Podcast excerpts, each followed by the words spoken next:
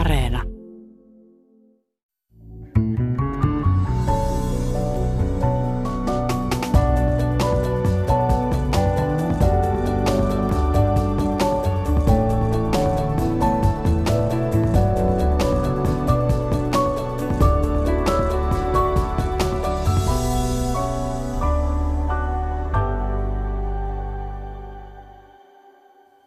Hei kaikille.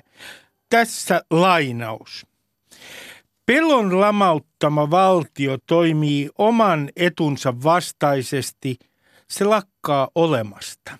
Tämä on lainaus Tuula Malinin kirjasta Putinin pihapiirissä, jossa kerrotaan venäläisten kiinteistökaupoista Suomessa strategisesti tärkeillä alueilla. Ja tästä me keskustelemme. Studioon on saapunut kaksi henkilöä, jotka ovat suhtautuneet näihin kiinteistökauppoihin kriittisesti ennen kuin siitä tuli muodikasta. Aina vuodesta kaksituhattaseitsemän asti ää, he ovat nostaneet tätä asiaa esille. Huomataan kaikille kuuntelijoille, että kiinteistökauppoja rajoittava laki tuli voimaan vasta vuonna kaksituhattakaksikymmentä.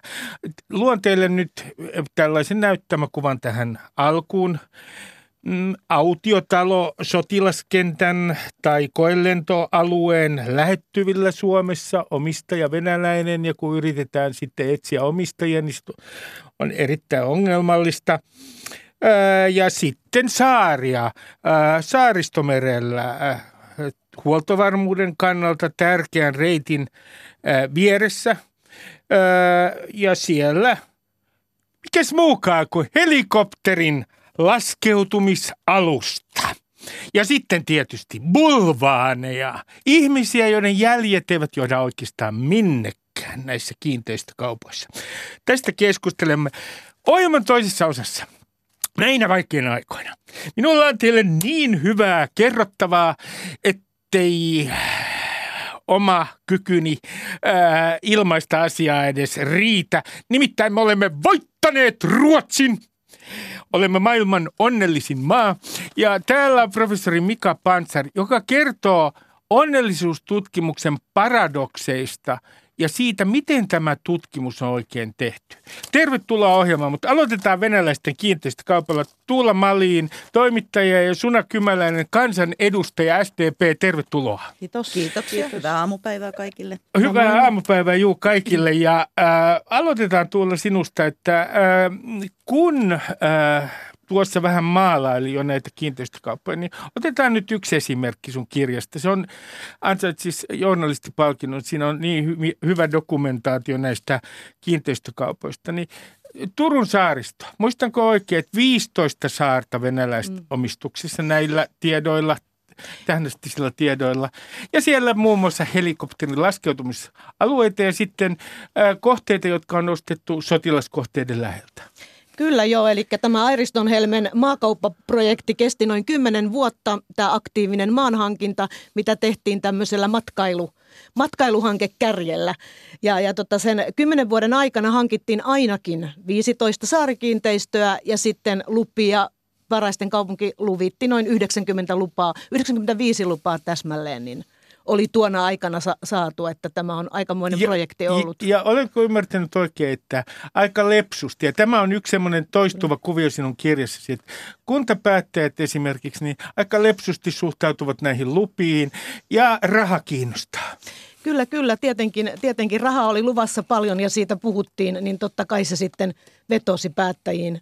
Päättäjiin tämä, ja tässähän oli vielä Airiston Helmessä mielenkiintoista se, että yrityshän oli täysin konkurssikypsä, eli rahahan ei ollut ollenkaan, mutta yritys pysyi voimissa sillä, että kukaan ei velkonut näitä, näitä saatavia sieltä, eli pystyttiin pyörittämään tätä, tätä systeemiä niin kuin vuodesta toiseen. Ja kaksituhattakahdeksantoista sinne tehtiin sitten vihdoinkin isku, viranomaiset ratsasivat paikan, ja nythän on prosessi menossa, sieltä on löytynyt paljon dataa, josta kukaan ei oikein tiedä, mitä se data oikein on ihan tarkalleen, ja toiseksi siellä on rahanpesuepäilyitä ja ennen kaikkea veronkiertoepäilyitä. Mm. Ja kun katsoo sinun kirjasi karttaa, niin näitä ostoksia sotilaskenttien läheltä, tietoliikennemastojen läheltä, koelentoalueiden läheltä, Näitähän on tehty ympäri Suomea. Niin mä haluaisin oikeastaan tähän niin kuin pikkasen Joo. avata tätä kokonaisuutta. Eli voisi ajatella, että, että silloin yhdeksänkymmentäviisi, kun me purettiin tämä regulaatio eli sääntely, eli kun Suomi liittyi Euroopan unioniin mm. ja avattiin tämä ulkomaalaiskauppa niin kuin myös Suomen rajojen, tai tota E U- ja E T A-alueiden ulkopuolelle, niin siinä kohtaa Suomineito ikään kuin avasi palmikkonsa tämä ja on hieno antautui hyväksi käytölle. Ja tämä sitten mahdollisti tämän, ja mä oon jotenkin tämän ilmiön itselleni niin kuin avannut sitä kautta, kun tämä on niin monitahoinen, eli ilmiötasolla kolmen ulottuvuuden kautta. Että on niin kuin se tavallisen kansan tarpeet ulottuvuus, sotilaallinen ulottuvuus ja taloudellinen ulottuvuus. Kansan tarpeet on sitä keski, keskiluokkaisten venäläisten kesämökkikauppaa, millä hirveän pitkään hämärrettiin tätä kuvaa. Ja sitten tulee tämä taloudellinen rahanpesu, Suomi kautta kulkumaa venäläiselle rahalle länteen ja sitten maapankit. Eli raha on turvassa maapankeissa. Ja sitten tulee tämä sotilaallinen strateginen ulottuvuus, missä hankitaan sitä, sitä maata Suomen huoltovarmuuden ja, ja tota, noin maanpuolustuksen kannalta niin kuin merkittävistä paikoista, jotka haavoittaa Suomea. Ja ne on näitä sotilasinfraa, liikennettä, kumipyöräliikenteen, raideliikenteen, lentoliikenteen solmukohdista. Sotilasinfra, asevarikot. Energia ja kaapelit. Äh, joo, kaapelit, tietoliikenne äh, ja tota noin, niin rajan kohteet, rajavartiolaitoksen yksiköt, äh, armeijan varuskunnat, kaikki tämä. Eli se on hyvin, eli kolme, kolme tämmöistä sektoria, kolme ulottuvuutta. Hyvä. Ja nyt Suna Kymäläinen, minä kysyn sinulta, koska sinäkin aloitit tämän taistelun, äh, oman taistelusi, joka olikin aika, äh, miten sanoisi, aiheutti kaikenlaista sinulle itsellesi. Äh, äh, näitä kiint- suhtaudut hyvin kriittisesti kiinteistökauppoihin ja eräässä lausunnossa muun muassa kerroit, että sinua puolustettiin puolueen sisältä, S D P:n sisältä, oli russofobiasyytöksiä ja sitten sinä sanoit, että kyllä tässä asiassa näkyy selvästi jälkisuomettuminen. Millä tavalla sinua yritettiin painostaa?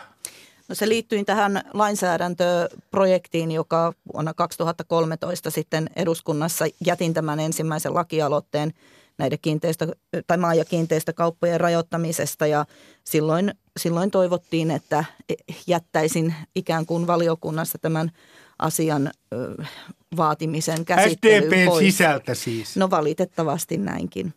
Ja mikä sinun mielestäsi, viittasin tuohon ja tuohon suomittumiseen, mutta mikä sinun mielestäsi, otetaan vielä ihan täsmällisemmin, oli se syy, minkä takia sinua painostettiin? No kyllä siinä kohtaa Suomessa niin tämmöinen valta-ajatus oli, että, että kun olemme rauhanomaisessa tilassa ja näemme Venäjän suureksi mahdollisuudeksi ja haluttiin kanssakäymistä ja haluttiin sitä kaupankäyntiä kaikin mahdollisin keinoin ja emme halunneet ikään kuin häiriköidä täällä tuota pienenä valtiona ison, ison naapurin, mm. tai ison naapurin tuot kanssa. Jotenkin koen, että, että tähän niin kuin tavallaan mahdollisuuksien maksimointiin uskottiin enemmän kuin, että olisi ymmärretty, että omassa lainsäädännössä on vakavia puutteita. Yritin jatkuvasti tuoda sitä esille, että eihän kanssakäymistä olla rajoittamassa, vaan meidän oma lainsäädäntö täytyy olla siinä kunnossa, että me niin kuin saadaan omaan nilkkaan. Ja tämä oli kyllä aika haastava, välillä epäälyllinenkin keskustelu, koska kun yritin tuoda näitä epäkohtia esiin, että tässä Tuula toi esiin nämä kolme eri aluetta ja juurikin näin. Toisaalta myös kuntapäättäjänä oli huolissani siitä, että, että kaavoituksen alueella olevat omakotitalot vaihtuvat vapaa-ajan asumiseen, millä on vaikutusta sille kuntataajamalle ja verokertymälle ja näin poispäin. Toisaalta, että rantakiinteistöjen hinnat nousivat niin kuin karkasivat käsistä, mutta ennen kaikkea tämä puolustuksellinen ja niin kuin tämmöinen normaali suurvallan varautuminen rauhan aikana oli niin kuin se suuri huolenaihe ja sitten toki nämä taloudelliset vaikutukset myös. Otetaan, otetaan tota, yksi asia, joka minua niin kiinnostaa, koska minä kuulun näihin Suomen jälkiviisaisiin. Haluan hieman muistella. Tämä on niin makoisa lähihistoria. Kun luin Tuula sinun kirjaasi, niin siellä muun muassa näihin kiinteistökauppoihin suhtautuivat monet poliitikot sillä tavalla, että mitä ongelmaa ei ole. Tässä on yksi lista niistä. Esko Aho, mitä ongelmaa ei ole. Sitten Alexander Stub toimissaan ulkoministerinä. Hänen mielestään kaikkien pitää olla tasa-arvoisia, jos sanon hieman sarkastisesti.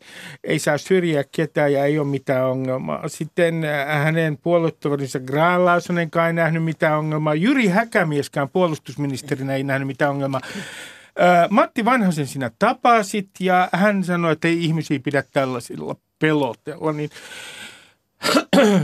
kysymyksen johdattelunihan on tässä kysymyksessä äh, tietynlainen. Tämä on hyvin johdatteleva kysymys, mutta että miksi sinä uskoit, että Suomen poliittisessa johdossa oli tällainen konsensus, että tämä oli ikään kuin tabu?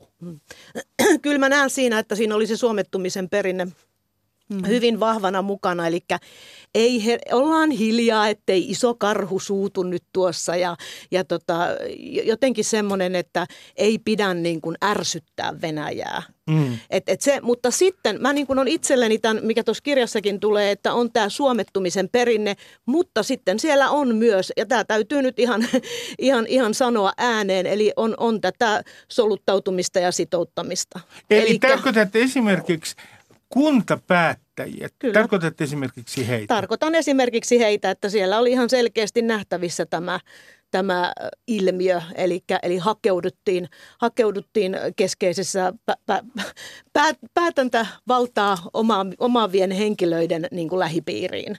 Ja sitä kautta tavallaan, totta kai siellä kysyntä, tota, tarve vastasi kysyntä, kysyntä ja tarve, tarve kohtasivat siis siinä mielessä, että oli heikosti voivia kuntia, jotka tarvitsivat verotuloja ja tarvitsivat varoja. Mutta kyllä, kyllä meidän täytyy ihan rehellisesti sanoa, että me, meillä on soluttautumista keskeisiin yhteiskunnallisiin ö, tota, hallinto, hallinnon instituutioihin ja sitten, sitten sitouttamista niin kuin päättäjätasolla poliittisen päätöksenteon. Ja tässä huomautun kuuntelijoille, että kirjasta kannattaa lukua, lukea nimenomaan Airiston Helmeä koskeva osuus kaiken muun lisäksi, koska siinä äh, muun muassa paljastui, että Paraisilla näitä lupia tuli todella helpolla. Mutta mä kysyn sinua sinulta, että todellakin voittiko suomalaisten ahneus järjen tässä? Tavallaanhan on niin, että jos me ajatellaan tuollaista tavallista maanomistajaa, jos ajattelee henkilöä, varsinkin sellaista maanomistajaa, jos olisin itse maanomistaja, niin minullahan on ihan lapsesta saakka ollut heikko moraali. Niin, niin jos, jos venäläiset kertakaikkiaan tarjoaa enemmän kuin kukaan muu, ja näinhän on tapahtunut mm. ihan systemaattisesti, niin kyllähän minä nyt rahat otan. Pitäisikö meidän syyllistää näitä ihmisiä, jotka no, ottavat rahat vastaan no ja itse on, itse on alusta alkaen tuonut esiin sen, että, että se syyllistäminen ei ole kestävä tie, enkä näe siihen, niin kuin, siihen keskusteluun osallistumisen tarvetta, vaan siihen, että meidän omassa lainsäädännössä oli tämä aukko, että on mahdollista. Ja me keskitytään nyt tässä keskustelemaan vaikka strategisista paikoista, mutta edelleenkin se on mielestäni riittämätöntä, koska me unohdetaan siinä samalla vaikka suuret metsäalueet, maatilamaat tai muut, missä on vaikka mahdollisuus pohjavesiin. Tulevaisuudessa ilmastonmuutoksen kautta tämä puhdas, kirkas pohjavesi on kultaakin arvokkaampaa. Mm. Samaan aikaan me myös unohdetaan tämä, että kun, kun kuntapäättäjätkin vahvasti uskoo, että näitä majoitusliikkeitä tulee vaikka minne ja, ja kunnat tekivät vielä omalla kustannuksellaan infra, jolloin ikään kuin sen alueen arvokin nousi samanaikaisesti sille omistajalle, koska sinne on mm. valmis infra rakennettu. Sinne ei koskaan mitään tätä toimintaa to- tullut. Tullutkaan. Ja tämä on tyypillistä toistuva kuvio. Juuri Luvataan näin. Matkailubisnestä, sitä ei koskaan oikein kunnolla. Mutta nyt edelleenkin, kun katsotaan, mitä Ukrainassa on tapahtunut, yllättäen kun sota eskaloitui, niin siellä olikin paikan päällä isot ikään kuin miehistöt, siviilipukuinen vä- tai väki Venäjän venäläisiä ja siellä jopa niin kuin siviiliasusteissa niin sitten käytettiin tätä sotilaallista voimaa ukrainalaisia kohtaan. Ja yhä tulisi niin kuin kiinnittää huomiota näihin isoihin majoitusliikkeisiin, kouluihin ja muihin, jotka eivät ole välttämättä strategisia kohteita, mutta joita voitaisiin vastaavassa tilanteessa hyväksikäyttää. Mä keskeytän tuolla ja kysynkin tästä, koska minua kiinnostaa tämä valtatie kuusi, jonka varrelta luen ostettiin paljon muun muassa huoltoasemia, mm-hmm. mutta myös motelleita ja tämmöisiä hotellirakennuksia. Minkä takia valtatie kuuden varrelta muun muassa on ostettu näin paljon näitä, ää, ää, näitä hotelleita ja myös huoltoasemia? No se on keskeinen tämmöinen tavallaan huoltoväylä tai keskeinen tämmöinen niin kuin kun tässähän on juuri nimenomaan tässä strategisessa maanhankinnassa ideana se, että niin kuin väyliä, keskeisiä liikenneväyliä, niin kuin ta- tavallaan sillä voidaan toisaalta hankaloittaa meidän huoltovarmuutta ja, ja toisaalta sitten taas tarjota, tarjota niin kuin vastapuolelle niin kuin mahdollisuuksia, mahdollisuuksia niin kuin huoltaa itseään tai niin kuin tämmöisiä niin kuin tukikohtia, mutta toisaalta niin kuin myös, myös meidän liikekannallepanoa ja vastaavaa näin. Mutta se, että mähän kävin läpi näitä muitakin väyliä, mutta Kuutostie mm-hmm. nyt oli niin kuin selkeä, sehän on, sehän on siellä itärajalla kulkeva. Se on keskeinen valtaväylä, se on keskeinen valtaväylä rajaa. Mutta se on niin kuin muuallakin, että se ei ole pelkästään mm-hmm. sen Elostien varrella on ihan samanlaista ilmiö myös poikittais, poikittais tuota noin, liikenteessä ja, ja niin kuin rajalle suuntautuvat. Kyllä se on niin kuin tavallaan itse asiassa aika lailla niin kuin mm. koko meidän maa, ikävä kyllä näin sanoa. Mä, mä, mä, mä sanon teille yhden asian, joka mua kiinnostaa tässä kovasti, että kun kaksituhattakaksikymmentä sitten tuli viime, viimekin voimaan laki, joka rajoitti näitä kiinteistökauppoja. Nythän äh, tilanne on se, että ne menee puolustusministeriön kautta, se tsekkailee näitä. Niin. Kun lukee esimerkiksi tuolla sinun kirjasi, niin ei voi kuin ihmetellä, että miksi tämä kesti niin kauan. Mä kysyn ensiksi Sunalta, minkä takia tämä kesti niin kauan? Sinä pidit tästä ääntä, sä aloitit vuonna kaksituhattaseitsemän ja sitten sä pääsit muistaakseni kaksituhattayksitoista eduskuntaan, jatkoit tätä, jos sanotaan näin, kampanjaasi. Minkä takia tämä kesti niin kauan? No siis... Olen usein käyttänyt sellaista termiä, että jos ihmismieli on niin kuin hidas, hidas jonkun asiaa omaksumaan, niin koneistot sitten vasta hitaita onkin, koska siellä on niin kuin, mennään monen eri viranomaisen kautta ja näin poispäin. Mutta, mutta jotenkin liittäisin tämän, tämän edelleenkin niin kuin siihen, että tähän niin kuin tavallaan uhkaskenaarioihin ei vaan haluttu uskoa ja sitä pidettiin Myö, pelotteluna. Hetkinen, ja, sulla ja, anteeksi keskeytän. Mm. Mutta tarkoittaako tämä myös sitä, että te kansanedustajina, kun Tuulan kirjassa viitataan siihen, saitte ää, koko ajan rauhoittavia viestejä turvallisuusviranomaisilta yhdessä vaiheessa niin, että sielläkään ei oikein niinku otettu tätä vakavasti? Joo, tämä oli välillä kyllä, itse mietin sitä näiden vuosien aikana, että jossain vaiheessa tämä keskustelu oli todella epäilyllistä, että kun tämän asian yritti tuoda esille, vaikka toi kuinka faktoja, vaikka toi niitä karttoja esiin, mistä näitä kohteita on ostettu ja toi tätä mittaluokkaa, niin silti vastattiin rasismisyytteillä tai jollain muulla ja viranomaiset sanoivat, että ei ole turvallisuusuhkaa tai että hei tätä, tätä tue, tätä teoriaa, mikä tässä oli, että, että pidettiin ikään kuin vähän sellaisena hörhöilijänä, että, että tällaisia salaliittoteorioita lähdetään niin kuin rakentamaan, että kyllä tämä oli niin kuin, kummallinen ajanjakso siinä asian, asian äärellä ja se varmasti myös vähän pitkittikin asiaa. Mutta sittenhän viranomaiset jossain vaiheessa alkoivat aiemmin poliitikkoja, niin alkoivat sitten jo lopulta ymmärtämään sen. Että kaksituhattakuusitoista tuli Supon esimerkiksi tällainen paperi, jossa kiinnitetään huomiota myös siihen, että näitä, näitä äh, strategisesti tärkeistä... Se oli ratkaiseva Supon paperi, kyllä. E, e, pa, e, strategisesti tärkeistä paikoista tehtyjä kiinteistökauppoja, että siellä voidaan, niitä voidaan käydä, käyttää myös pienten vihreiden miesten varastoimiseen, jos sanoo näin, jossain kriisitilanteessa. Mutta äh, Tuula, mä sain sun kirjasta sellaisen käsityksen, että tämä käänne tapahtui osittain vasta siinä vaiheessa, Krimin kriisin jälkeen nimenomaan. Krimin kriisi vaikutti tähän. Kyllä vaikutti, siis se oli ihan selkeästi, koska sen itse huomasi, kun mäkin hyvin paljon kävin tuolla, tuolla turvallisuuspuolen instituutioissa, puolustusvoimissa, pääesikunnassa, puolustusministeriössä, mm. ramppasin eduskunnassa, valiokuntien johtajia tapasin ja näin. Ää, yritin viedä tätä viestiä, sain heiltä haastattelua ja näin. Se suhtautuminen, tavallaan niin kuin siitä oltiin jotenkin kiinnostuneita silloin, kun kamerat oli päällä, mutta sitten kun kamerat sammu, niin hanskat tippu. Että tavallaan niin kuin se niin kuin jäi. Ja sitten oli paljon sitä, että me ollaan saatu selvityksiä, kaikki on hyvin. Han, homma hanskassa, tämä oli homma hanskassa.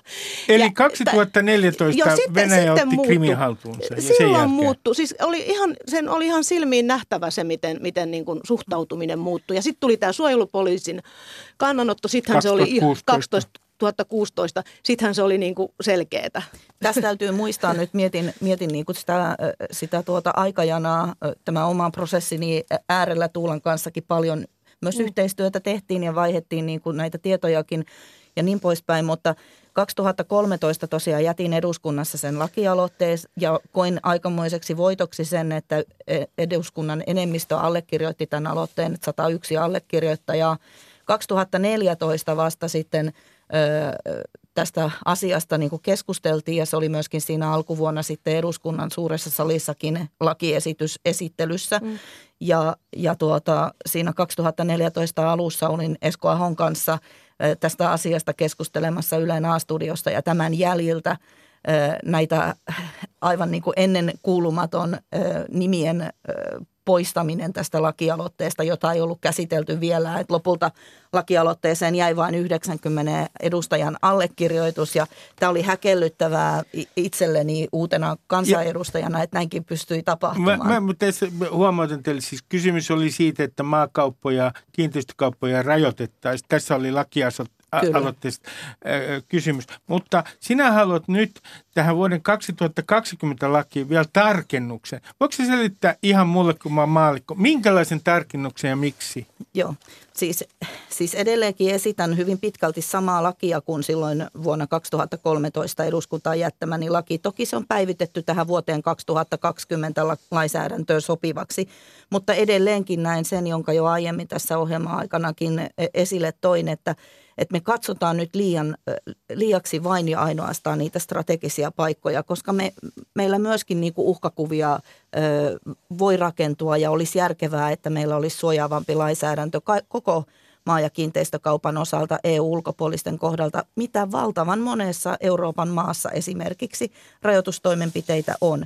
Et meillä on vieläkin hieman alaston tämä lainsäädäntö ja se ei toimi riittävästi. Se on kyllä oikea askel ollut, toin sen silloinkin, kun tätä asiaa käsiteltiin, niin toisen esiin, mutta se vaatii tiukennuksia. Ja ot, otetaanpa tässä äh, tulkuun. Mä, mä olin täysin... siis hämmentynyt siitä uskomattoman tarkasta dokumentaatiosta, joka on sun kirjassani. Kun se yksi keskeinen ongelma tässä on ollut se, että on käytetty bulvaaneja. Sinä yrität koputella ovia ää, ja ei löydy ketään omistajaa. Sinä yrität soitella, ottaa yhteyksiä Pietariin, ei löydy ketään. Niin, ja yksi keskeinen ongelma on se, että onko mitään keskeistä rekisteriä? Onko nämä rekisteröity nämä maaostokset ja saadaanko ne omistajat mistään kiinni? No onko tilanne nyt tällä hetkellä jotenkin ää, täysin muuttunut, että kaikki saadaan kiinni ja kaikki ovat rekisterissä? Mä, mä en halua nyt olla kauhean skeptinen, mutta mä joudun olemaan hiukan skeptinen, koska, koska tuota noin, niin, äh, tilannekuva on edelleen hämärä, mutta tietenkin se on parempi kuin se oli silloin, mutta, mutta tavallaan kun se strategisessa mielessä ne keskeiset hankinnat on tehty silloin ennen Krimiä, mm-hmm. niin, niin tuota, tavallaan se, niitä voidaan, mutta tavallaan se... se Sehän oli koko ajan se tilannekuva hyvin hämärä ja epäselvä, eli mm-hmm. ne selvitykset eivät olleet kattavia. Mm-hmm. Ne antavat signaalia, ne olivat niin kuin heikkoja signaaleja, ne olivat ehkä sitä pintaa, mutta tavallaan sellainen, että me tiedettäisiin kaikki sataprosenttisella varmuudella, niin mm-hmm. sen voi meille kertoa ostopuoli. Ne voi tuoda meille kartan ja näyttää, että tässä on. Joo. Tää, tää nimenomaan oli näin. Tarkoitat siis venäläisiä. Tarkoitan, tarkoitan Ta- kyllä. Tai bu- bulvaania. Kyllä, ja, ja tavallaan se, että, että se voi olla meille aika yllätys, kun ne nuppineulat nousee sieltä kartasta. Mm, mutta, mutta meillä nyt... oli siis kaksikymmentä vuotta so- lainsäädännössä tämä aukko, jo, jossa tosiasia on, että et kaikkia omistajia ei tiedetä ja niitä ei koskaan ole tavoitettu. Ja tämä toi myös kuntapolitiikkaa paljon ongelmia, koska oli esimerkiksi venäläisessä omistajuudessa omistuksessa oleva keskeinen kiinteistö, jossa vesi, vesijohdot ja putket kulkevat sen kiinteistön kellaritiloista, josta sitten vaikka palvelutaloille menee vesi, niin kunta joutui maksamaan näitä vesimaksuja, jottei ne putket mene jäähän ja niin poispäin. Eli tämä on niin kuin ollut sitä realismia, minkä kanssa niin kuin on eletty. Ja sitten kun on, on ollut joku omistaja, niin sitten se onkin joku svetokorskilainen kenkäkauppa, jolle ei ole mitään tietoa siitä. Tämä on niin hieno kielikuva. Svetokorskilainen kenkäkauppa. Mutta tämä on tosi. Kyllä, se on ihan tosi. Ja nyt mä huomautan kaikille sen, että kiinteistökauppa Ylen uutisten mukaan on taas vilkastunut nyt vuoden alusta, mutta syynä syynä lienee se, että ihmiset haluavat myös jonkun paikan venäläiset täältä Suomesta, kun tilanne siellä kiristyy. Siis oikeastaan pakopaikka ja sijoittaa tänne omaisuutta. Mun kysymys teille nyt tähän loppuun kuuluu näin. Mikä on tarinan opetus? Niin, mun mielestä tarinan opetus on se, että, että valtiota ei voi johtaa autopilotilla, että automaattiasetuksin, eli pitää olla koko ajan valveilla, koko ajan tietää, missä mennään, ja meillä on oikeus siihen. Meillä on oikeus puolustaa omia rajojamme, meillä on oikeus puolustaa omaa aluettamme, pitää huolta siitä, mikä on meitä, meidän, ja mä ajattelen sitä tämän kotirauha-ajatuksen kautta. Mutta mä haluan sanoa tähän syyllistämiseen nopeasti, mm. koska Joo, tähän on, tätä on paljon nyt sanottu, että jälkiviisautta.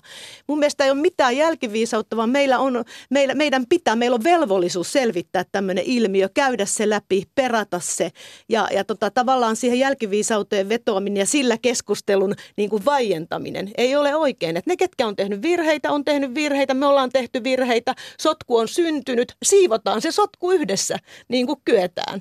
Mm, juuri näin niin kuin kyetään, ja tosiaan se, että meillä on oikeus, meidän ei tarvitse olla liian sinisilmäisiä, mutta meillä on myöskin velvollisuus, että ei olla liian sinisilmäisiä. Et me, tässä on niin kuin isoista asioista kysymys, ja sen, sen vuoksi niin kuin ainakin päättäjien taholla niin, niin, niin täytyy olla valveutuneisuutta ja täytyy pitää huoli siitä, että oma lainsäädäntö on kunnossa. Nythän se on paremmassa jamassa, mutta edelleenkin meillä on niitä sellaisia kohteita, joita varmasti tulisi tarkemmin vielä tässä kohtaa kartoittaa ja katsoa, seurata niitä toimintaa. Meillä on kuitenkin omistusoikeus on, on pysyvä, ja kun näitä kauppoja on tehty, niin, niin me ollaan niin kuin haastavassa tilanteessa, jos ajatellaan sitä vuoden kaksituhatta kaksituhattakaksikymmentä välillä tapahtunutta kaupankäyntiä, koska tämän kaksituhattakaksikymmentä jälkeenhän niistä on paremmat rekisterit ja niitä seurataan ja näin poispäin. Mutta niin, koska se pakkolunastus ei käytännössä tässä hybridiajassa ole mahdollista. Siis strategisten kohteiden. Se on todella hankalaa. Siis periaatteessa laki sen mahdollistaa. Se on valtava, mutta se on raskas valtava, ja se on sellaista raskas budjetointia menettely. Ei ole olemassa, että, että niin voitaisiin näitä Mut useita nopeasti kiinteistöjä sitten hankkia vielä. Sanon vielä, että tämä ongelma leikkasi koko puoluekentän. Eli minä en ainakaan journalistina lähde osoittamaan mitään puoluetta tai, tai näin, vaan tässä oli kaikki teki virheitä. Tämä, ja kaikista, kaikista puolueista löytyy myös oikein katsovia. Kyllä, näin. Tämä myös. Minä, tähän, lohdulliseen, tähän lohdulliseen lauseeseen lopetamme tällä kertaa. Tuula Malin, Suna Kymäläinen, tuhannet kiitokset siitä, kiitoksia, että olette olleet täällä. Ja onnittelen kauemmin teitä kaukonäköisyydestä no myös niin, tässä. Se on vähän kaksiteräinen miekka, että oliko hyvä olla oikeassa vai olisiko ollut kivempi olla väärässä tässä tilanteessa.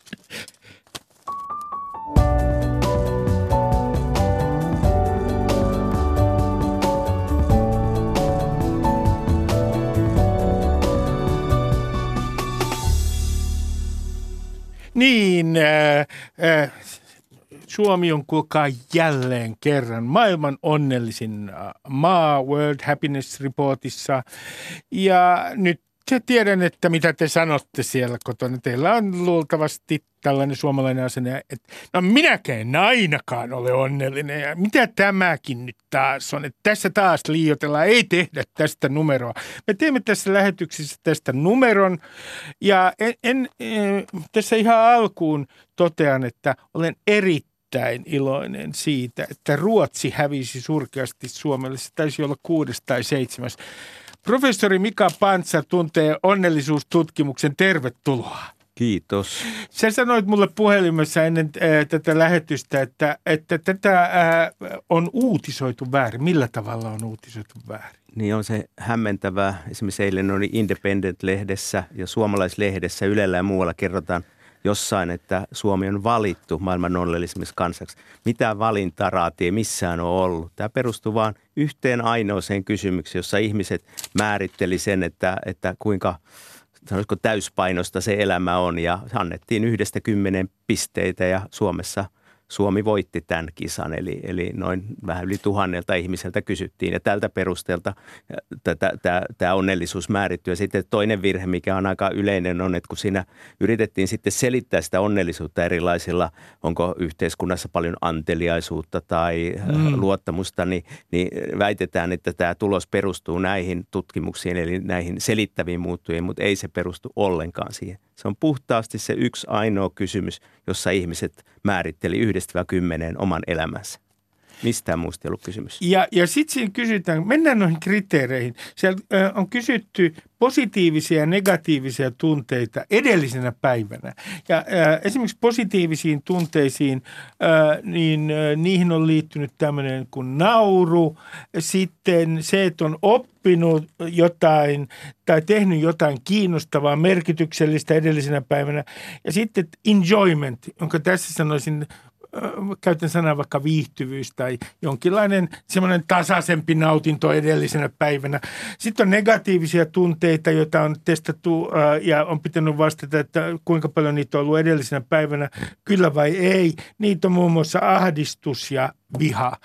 Mutta mitä muita kaikkia kriteereitä tässä tutkimuksessa on? No siis tämä tutkimuksen se onnellisuusranking, se perustuu vain yhteen kysymykseen. Sillä ei ole mitään tekemistä tämänkään, mitä edellispäivänä on koettu siinä. Mm. Mutta tota, sit sitä haluttiin selittää esimerkiksi bruttokansantuotteella tai varallisuudella tai luottamuksella, tämän tyyppisillä muuttujilla. Ja Suomi on sille aika kummallinen maa, että, että, että Suomessa itse asiassa niiden tämmöisten muiden muuttujien tai niiden muuttujien selitysaste oli tosi huono. Eli meillä on joku semmoinen kummallinen mystinen onnellisuus tai tyytyväisyys elämään. Mä itse asiassa kutsuisin tätä niin kuin ehkä elämänlaaduksi. Elämänlaatu on se oikea sana, mitä tässä tutkittiin, ei ehkä onnellisuutta. Joku kummallinen ominaisuus Suomessa. Miksi me vuosi toisensa jälkeen pärjätään tässä, mutta myös muissa kansainvälisissä O E C D-tutkimuksissa tällä lailla. Ja, ja, ja mä luulen, että, että meidän elämä on niin mutkatonta. Tietyllä lailla keskimäärin aika väliä. Me voidaan itse tehdä, mitä me halutaan. Me luotetaan toinen toisiin. Me ollaan kuitenkin aika, aika individuaalisti. Mä luulen, että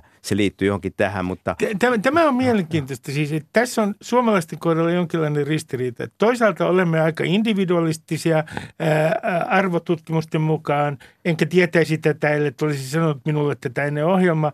Ja sitten samaan aikaan me kuitenkin individualismista huolimatta luotetaan toisiin individualisteihin, toisiin kyllä, kansalaisiin. Kyllä, ja, ja se, se on aika erikoinen tulos, koska helposti ajatellaan, että individualismi tarkoittaa itsekkyyttä ja oman edun ajamista. Ja, ja Suomessa kuitenkin me luotetaan toinen toisiimme. Se oli aikoinaan Ronald Inglehart kysyi tämmöisellä niin kuin luottamuskysymys, että luotatko naapuriisi. Niin taisi olla niin, että, että seitsemänkymmentä prosenttia suomalaisista sanoi luottavansa naapuria. Espanjassa vaan joka kolmas luotti naapurinsa. Mm. Se on valtava iso ero, mutta me luotetaan myös instituutioita. Me luotetaan poliisiin, me luotetaan poliitikkoihin, me luotetaan Moneen, median kaikki no. myös enemmän, siis me pärjätään aika hyvin siinä, kun, kun testataan luottamusta mediaan. Kyllä, Suomi on, ja se on kummallinen niin kuin yhdistelmä niin kuin luottamusta ja aika pitkälle vietyy tämmöistä itseohjautuvuutta. Ja se on, se on, se on mä luulen, että se, elämän, niin kuin, se elämänlaatu Suomessa, mit, miksi, miten ihmiset sitä kokee niin hyvänä keskimäärin, siis meillähän on paljon surkeutta tähän,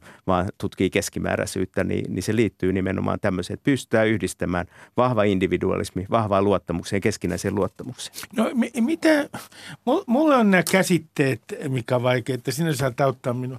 Kun me puhutaan sellaista käs- käsitteestä kuin onnellisuus ja sitten toisaalta käsitteestä, nyt en tiedä käytänkö oikeaa termiä tässä, tyytyväisyys elämään, niin olenko nyt oikeassa vai ihan väärässä, kun äh, sanon tässä, että kun puhutaan tästä semantiikasta, niin ne ovat kaksi aivan eri asiaa onnellisuustutkimuksessa. Joo, ja itse asiassa onnellisuustutkimuksen sitä keskustelua voi jäljittää aina Aristoteleen asti, ja, ja, ja joillekin se onnellisuustutkijat sanoo, että se on se kukoistava elämä, joka, joka ei aina helppoa, mutta se, se löytää, ihminen löytää oman merkityksen elämästään. Se on yksi tavallaan käsite, ja sitten taas ehkä Yhdysvalloissa vahvasti on tämä niin kuin menestys ja mielikuva ja tämmöinen hedonismi, ja, ja nämä niin kuin viih, viih, viihde tavallaan kuuluu siihen onnellisuuteen. Ja sitten se ehkä kolmas, mikä mun mielestä on ehkä niin kuin relevanteinen, kun katsoo näitä kansainvälisiä vertailuja, on nimenomaan tämä elämänlaatu, tietynlainen semmoinen, että meillä ei ole hirveästi riskejä elämässä, että me, me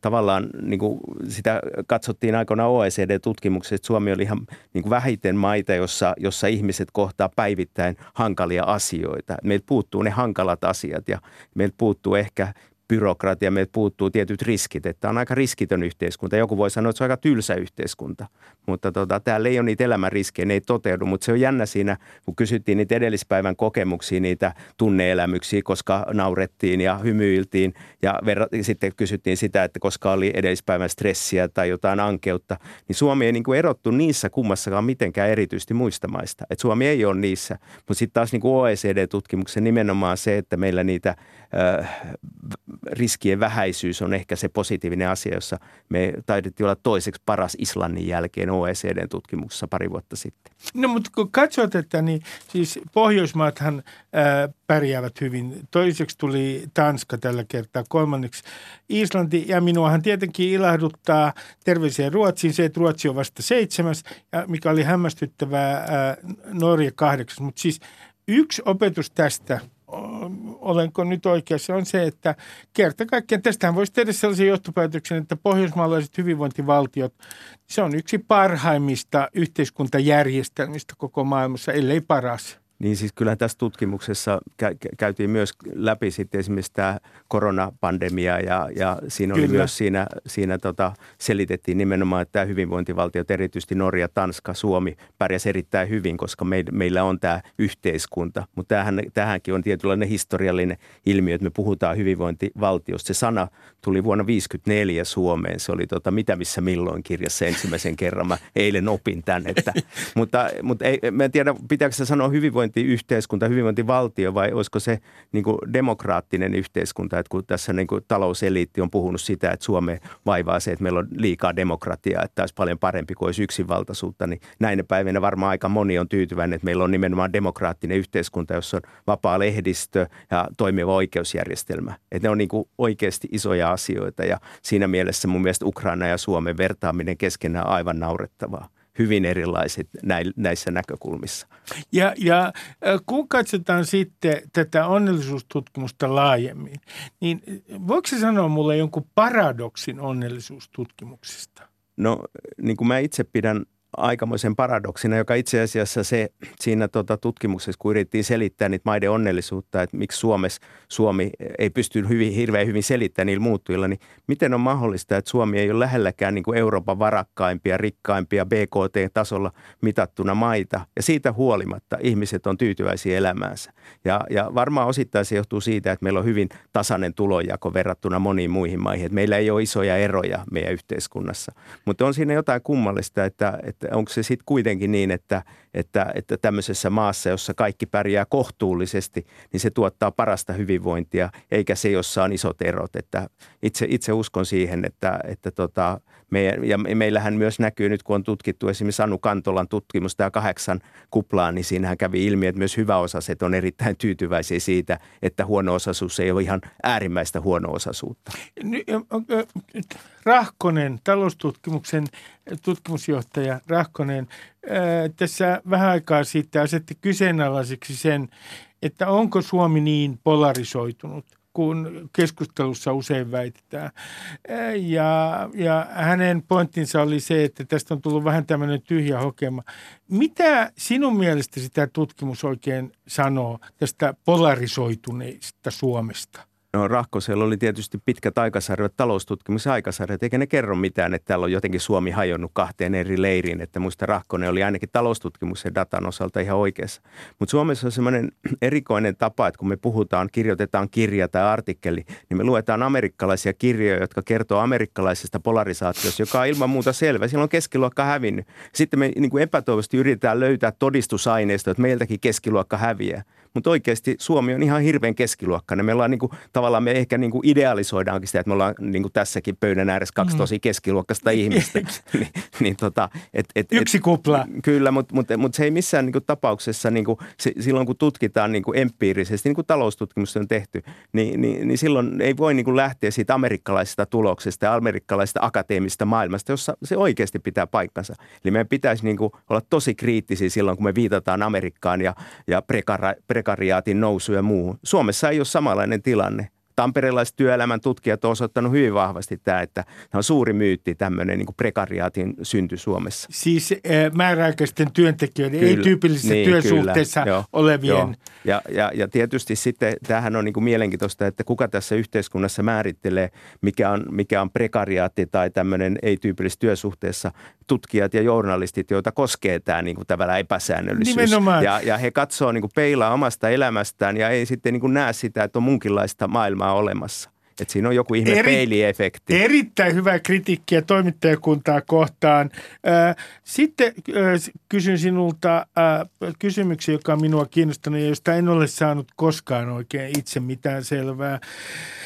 Johtuu älyllisestä kapasiteetista, niin nimittäin se, että kun tekeekö raha onnelliseksi. Kun mä luen näitä ää, varsin populaaria ää, lähteitä, niin, ää, jossa sitten yritetään määritellä sitä, että mitä tutkimus sanoo siitä, minkä rajan jälkeen onnellisuus ei enää merkittävästi nouse. Niin mitä Mika Pantzar tutkimus nyt sanoo? No, se on oikeasti kauhean ristiriitaisia tuloksia, että joku haluaa löytää sen käännepiste, jonka jälkeen onnellisuus ei lisännyt ja joku taas suhtautuu kriittisesti siihen. Mutta vähän aikaa sitten tilastokeskus tutki niin kuin ihmisten käsitystä rahasta ja, ja, ja ty- elämän tyytyväisyydestä, niin kyllä se vaan nyt niin oli, että ne, joilla oli rahaa, niin niiden elämä oli aika paljon mukavampaa kuin niillä, joilla ei ole rahaa. Että et ainakaan yksilötasolla, niin, ja, ja, ja se on ihan tietysti sama asia, että silloin jos meillä ajatellaan, että et, et me siirrytään johonkin kestävään kehitykseen ja B K T lähtee laskemaan, niin eihän siinä rikkaat kärsii, vaan köyhät kärsii. Eli sen takia mä itse kannatan taloudellista kasvua, koska mä olen aivan varma, että sitten kun aletaan jakaa köyhyyttä, niin ne,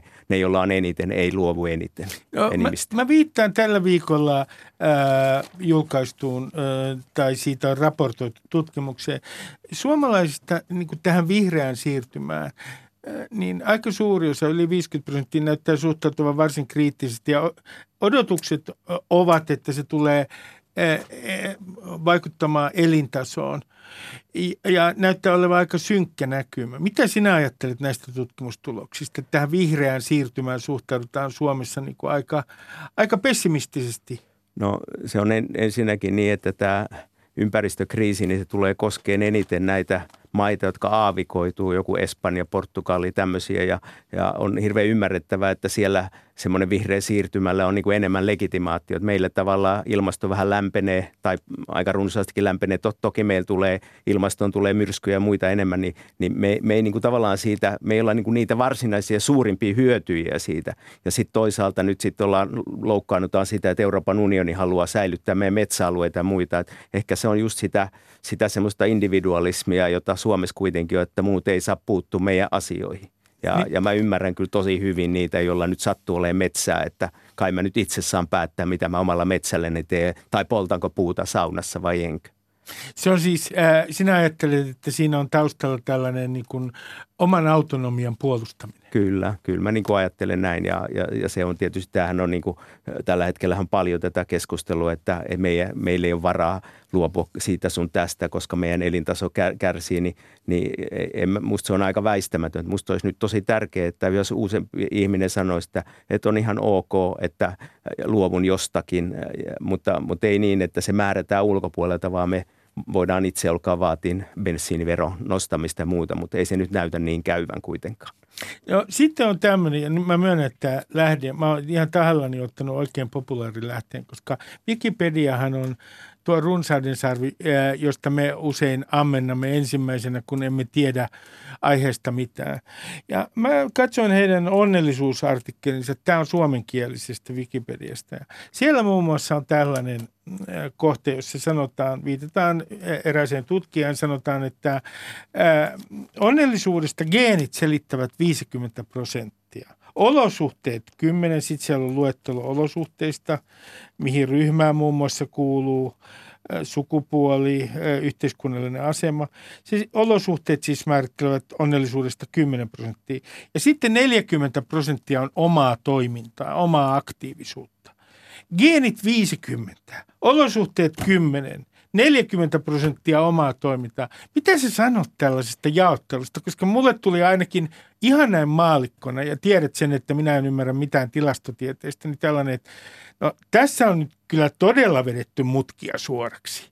Joo, tuossa siinä onnellisuusraportissa itse asiassa on, on tota yksi jakso, siinä on paljon mielenkiintoisia jaksoja, niin on niin kuin onnellisuuden biologinen perusta ja siinä muistaakseni oli niin kuin viidennes onnellisuudesta selittyy semmoisella synnynnäisellä onnellisuudella. Että kyllä meillä varmaan on olemassa semmoista jotain, mutta se on asia, jota, jolla me nyt ei vaan mahdeta mitään, että ehkä siinä ei niin kuin kauheasti kannata siihen kiinnittää huomiota, mutta kyllä yhtä lailla kun on tutkittu niin kuin uskoa tulevaisuuteen tai tulevaisuususkoon, niin sielläkin semmoinen tietynlainen synnynnäinen, niin kuin, voisi sanoa optimismi, kyllä se, se, se on olemassa semmoinen biologinenkin perusta, että sitäkään ei niin kuin voi täysin kiistää, mutta silloin tietysti täytyy miettiä se, että mihin me voidaan vaikuttaa ja, ja kyllä mun mielestä niin kuin se, että, että tulevaisuususko, uskon vahvistaminen esimerkiksi on hirveän tärkeä osa, se on osa onnellisuutta. Mitä enemmän me suhtaudutaan tulevaisuuteen jotenkin luottavasti, se, se niin kuin korreloi onnellisuuden kanssa. Ja sitten on aika kiinnostavaa, että sen kanssa myös korreloi semmoinen asia kuin kiitollisuus. Eli, eli kiitollisuus on niin kuin tärkeä osa ihmisen niin kuin onnellisuutta ja sitäkin voisi ehkä kehittää suomalaisessa yhteiskunnassa, eikä nähdä kaikkea, että me ollaan itse, itse oman onnemme seppiä ja, ja itse olemme tämän menestyksen saavuttaneet. No, kun mä katson tätä, mä vielä palaan tähän, että eikö tässä niin kuin, ja minun ei pitäisi käyttää sanaa metodologisesti, niin ole jotain, koska olen valtiotieteen ylioppilas.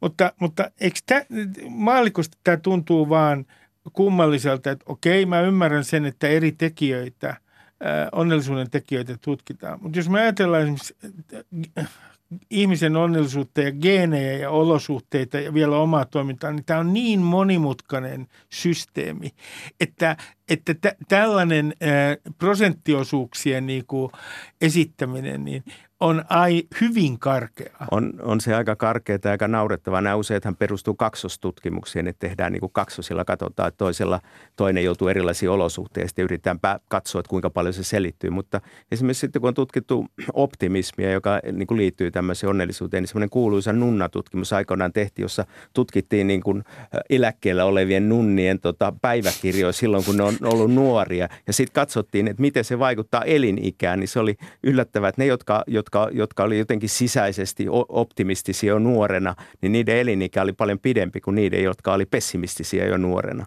Eli nämä on aika kummallisia nämä yhteydet ja eihän täällä niinku tuommoisten prosenttilukujen esittäminen, kyllähän se oikeasti aika naurettavalta tuntuu. No sitten mä otan yhden tästä onnellisuustutkimuksesta. Pienten lasten vanhemmat ovat, se on vaihe, jossa ollaan yleensä onnettomia. Toisin sanoen käristä, ja tämä on mustaa huumoria. Lapset heikentävät ää, teidän onnellisuuttanne, pienet lapset. Eikä tämä ole yksi tällainen ää, tulos, jota usein...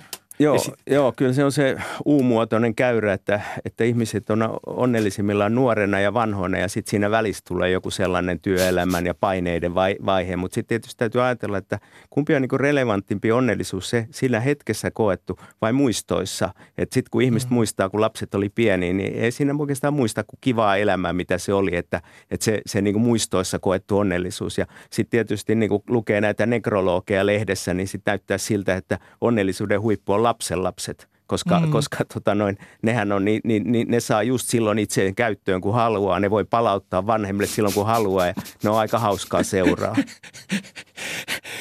Sinä olet ottanut, ja nyt mä palaan tähän tulevaisuuden uskoon, koska sä oot nostanut se jo vuosia sitten keskustelussa esiin, että talouskeskustelussa tuotetaan pelkoa ja pessimismiä ja sitä käytetään myös äh, välineenä.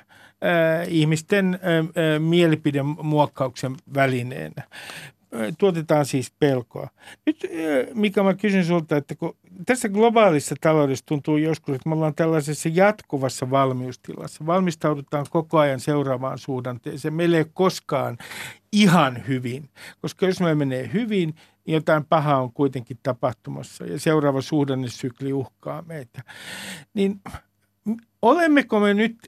Tuotetaanko meille jostain syystä myös tällaista jatkuvaa ahdistusta? Siis kaikki tietää, että globaalit markkinat ovat oikukkaita, mutta tuotetaanko meille itse asiassa pessimismiä ja pelkoa?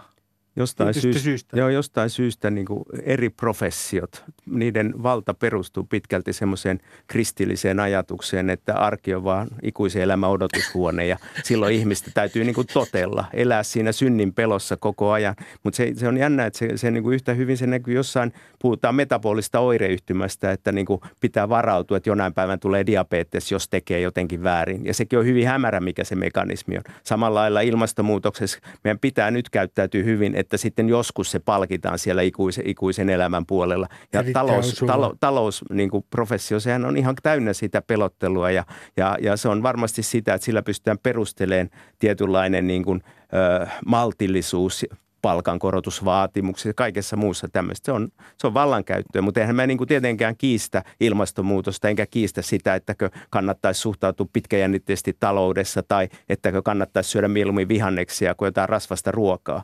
Mutta, mutta se on joku semmoinen, niin kuin, ja musta tuntuu, että se on semmoinen tietty kristillinen eetos, että, että meidän on niin kuin helppo ostaa tämmöinen niin kuin tarina. Että, että nyt kun me kieltäydytään jostain, jonain päivänä se tulee se palkkio, mutta kun se ei usein sitten tule koskaan. No sit mä viittaan tähän, Että, että tämän informaatioräjähdyksen takia niin mediahan käy tämmöistä jatkuvaa klikkauskilpailua.